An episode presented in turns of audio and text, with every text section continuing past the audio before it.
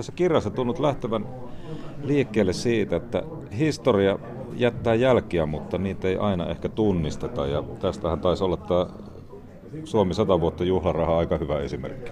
Se oli muistutus siitä, että kun se juhliminen vuoden 17, siis 100 vuoden itsenäisyyden juhliminen oli, oli nostattanut tämmöisiä hienoja myönteisiä tunteita, niin sitten tämä juhlaraha, se motiivi, että siinä oli tämä telotuskuva, niin se, niin kuin, se oli niin kuin törkeä loukkaus sitä juhlahenkeä ja sitä ilmapiiriä vastaan. Että se oli niin kuin, mä kutsun sitä kuokkavieraaksi, joka tuli häiritsemään sitä hienoa itsenäisyyden juhlimista. Että tämä vuoden 18 väkivaltaisuuden tuominen sen keskelle, niin se oli, se oli semmoinen jota ihmiset eivät kerta kaikkiaan niin kuin kestäneet. Se, meni, se, se oli liian raju, raju tuota niin, se, miten se tuli esille.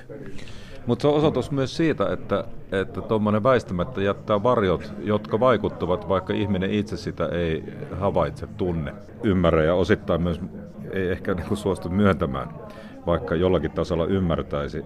Osoittaa myös jotain se, että en muista milloin viimeksi on ollut historiankirjalla yhtä paljon ihmisiä julkaisutilaisuudessa. Että toisaalta tarvetta kuitenkin käydä läpi niitä varjoja selkeästi on olemassa ihmisillä, joilla välttämättä ei oman sukuhistorian kautta ole mitään tekemistä asian kanssa. Joo, tämä äh, ihmisen muistihan on tämmöinen tavallaan siellä alla voi olla niin kuin alitajuista muistamista, joka, ei, joka siellä pysyy siellä niin kuin kaikessa rauhassa eikä meitä vaivaa eikä häiritse. Mutta sitten kun tulee tämmöinen tilanne, jossa ruvetaan niin kuin niin kuin tavallaan työkseen muistelemaan tätä ja tulee tilaisuuksia, kirjoja, elokuvia, kaikkea mahdollista, niin se nousee väkisin sieltä. Ja sitten myös ne, niihin siihen muistamiseen liittyvät tämmöiset niin kuin ne kerrokset, jotka on ollut piilossa, niin ne tulee yhtäkkiä esille. Ja myöskin erittäin vahvoja niin kuin tunteenpurkauksia voi tulla, vaikka näitä ei nyt sitten ehkä vuosikymmeninkään näitä tunteita ollut, niin sitten tämä tilanne, jossa näitä ruvetaan muistamaan, niin se, se purskauttaa esiin tämmöistä, siinä on yleensä tämmöistä ideologisesta siis suhtautumisesta joko punaisiin kielteisesti tai valkoisiin kielteisesti. Siis se on selvä tämmöinen, vaikka muuten ei olla siis yleisesti ottaen suomalaiset ei ole enää punaisia eikä valkoisia, mutta näissä raivonpurkauksissa, joita tulee, niin siinä on aivan selvästi aina kysymys siitä, että siinä syytetään jompaa kumpaa osapuolta. Aivan, aivan siis semmoisella raivolla, että sitä on vaikea, vaikea oikeastaan ymmärtää. Ehkä osittain siihen liittyen Teemu Keskisarja, kun puhuttiin vuoden 1918 tapahtumista ajantasan lähetyksessä, niin hän on vähän esitti, että pitäisikö niin kuin täysin railakkaasti ja häpeämättömästi niin kuin itse asiassa puhuakin punikeista ja lahtareista, jotta se saataisiin esille, että, että meillä oli. Ja, ja, ja edelleenkin niin kuin tiedän sukuja, joissa kannetaan ylpeänä punikin kärsineen viittaa. Ja sitten toisaalta meillä on vaikka akateemisessa maailmassa kyllä semmoisia muistamisen muotoja, joissa niin kuin selkeästi näkyy tämmöinen ylpeä, jos nyt ei suorastaan lahtarihenki, niin ainakin tämmöinen hyvin oikeistolainen eetos. Joo, kyllä jossain vaiheessa mä oon nähnyt myös semmoisia mielipiteitä, että, että punikki ja lahtari ovat niin kuin arvoväritteisiä sanoja, ne on lähellä vihapuhetta melkein, että niitä ei pitäisi, pitäisi käyttää. En minäkään ole käyttänyt tässä kirjassa muuta kuin tavalla lainausmerkejä silloin, kun, mä on, kun se on tullut jo jommankumman osapuolen suuhun. Että, mutta kyllähän ne, nämä käsitteet, samoin kuin nämä sodan nimityksetkin, on juuri sellaisia, jotka nostaa pintaan niitä siellä syvällä piileviä niin kuin muistoja, jotka ei, ei ole alitusti läsnä. Yksi asia, mistä emme kauheasti puhu, joka on aika paradoksaalista, niin kuin tuot tässä kirjassa esiin, että se 230-luku ja Suomi, se oli toisaalta, ihan voidaan puhua valkoisesta Suomesta. Siellä oli kuitenkin demokraattinen valtio, mutta autoritaarinen yhteiskunta. Sillä 20 vuodella, 230-luvulla, taisi olla itse asiassa melko pitkät varjot ja vaikutukset. No se, se oli niin pitkä aika. Se oikeastaan vasta talvisota tavallaan hälvensi ja katkaisi tämän kehityksen, joka oli siis jatkunut vuodesta 18, että se suomalainen yhteiskunta oli, mä kutsun, se oli ambivalentti, siis tämmöinen tavallaan kaksijakoinen, että Suomessa oli hyvin vahva demokratia ja parlamentarismi, ja nämä oikeudet, poliittiset oikeudet ihmisillä, paitsi kommunisteilla, mutta toisaalta sitten nämä instituutiot, oikeuslaitos, poliisi ja varmaan myös niin kuin henkinen ilma, ilmasto seurakunnissa, kouluissa ja niin poispäin, niin se oli erittäin valkoinen ja, tuota, ja armeija tietysti myöskin. Että mä vaan joskus kuvitellut, että miltä tuntui punikin pojista ja tyttäristä käydä koulua noina vuosikymmenen, tai miltä tuntuu niin asevelvollista mennä sinne, kun siellä joku jääkärivääpeli höykyytti. Ja tuota, jos, että siis se oli niin tälle hävinneelle osapuolelle aivan, aivan hirveä, hirvittävä yhteiskunta henkisesti. Ja tuota, vasta siis talvisodan myötä se tapahtui tätä niin kuin lientymistä ja sovintoa. Et, voi sanoa, että se siinä mielessä oli, oli aivan ratkaiseva käännekohta, mutta ei se kokonaan nämä sotavuodet häivyt katkasseet tätä 18 muistamisen perintöä, että kyllä niitä edelleen jäi näitä. Siis niitä jäi sukujen ja perheiden ja eri, eri, erinäisten järjestöjen ja tällaisten. No, meillähän oli, että on edelleenkin vapaussodan rintamamiesten perinneyhdistystä ja tällaisia, jotka, va, jotka niin vaalii tätä. Tätä punaisellakin puolella oli, jos, on ollut aikanaan entisten punakartilaisten ihan viime aikoihin asti, mutta tuota, että nämä, tämä vaan osoittaa, että ei se noin vaan, vaikka meillä on viides sukupolvi tavallaan nuorimmassa päässä jo menossa, niin, niin kyllä se aika kauan kestää tuommoinen tämmöinen näin syvä kriisi, mikä suomalaisessa yhteiskunnassa oli. No mitä sanot Seppo Hentilä, minulla ehkä pieni lamppu syttyi päähän kun luin tätä, että voisiko olla niin, että semmoinen yksimielisyyden vaade, joka nykyäänkin suomalaisessa yhteiskunnassa tuntuu olevan läsnä, niin, niin se jotenkin olisi perua tuolta 230-luvulta, että meillä ei oikein osata olla eri mieltä eikä osata keskustella. Ja meillä on semmoinen paine semmoiseen, että suomalaiset tekevät näin, se on kova.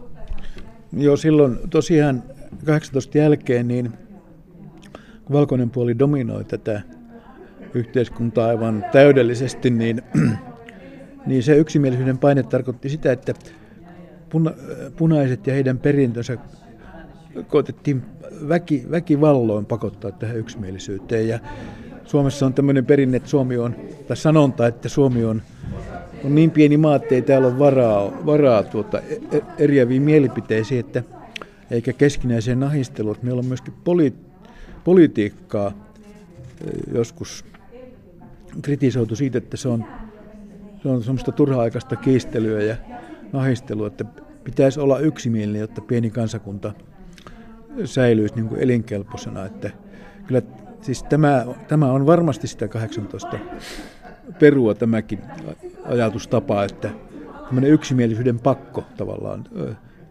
Nyt siitä varmaan, varmaankin ollaan, ollaan niin kuin pääsemässä eroon ja, ja se ei sillä tavalla näy. Se on tämä someaika tullut vähän toisenlaisia.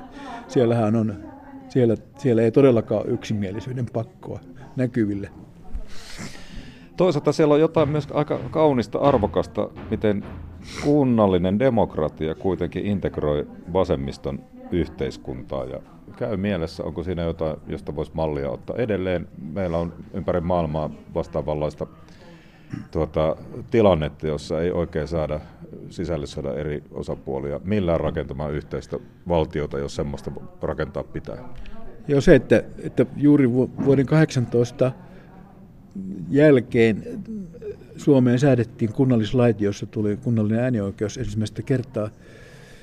Ja se tavallaan paradoksaalista, että heti seuraavissa vuoden 18 joulukuussa pidetyssä kuntavaaleissa niin muun muassa Tampere ja monet muut kaupungit saivat sosiaalidemokraattisen enemmistö kaupunginvaltuustoon. Ja sillä oli todella suuri merkitys myös maalaiskunnissa, kun tuli näitä työväenedustajia, niin se, että siellä jouduttiin niin kuin niiden tavallaan vastapuolen kanssa hoitamaan niitä kunnan asioita ja, ja muun muassa kouluja ja tällaisia kaikenlaista kunnalliskotia ja köyhäinhoitoa ja tällaista yhdessä järjestämään, niin kyllä mikään muu ei Suomessa niin eheyttänyt niin paljon tätä kansaa noin käytännössä kuin sieltä tämä perustaso niin kuin kunnallinen demokratia.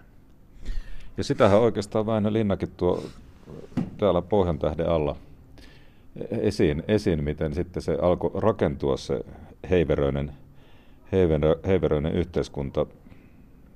Hän aikanaan taisi tuoda kuitenkin sisällissodan kansan pariin sillä tavalla, kun se historian tutkijaakin miellyttää, tai e, mitä jokainen aikakausi tarvitsee?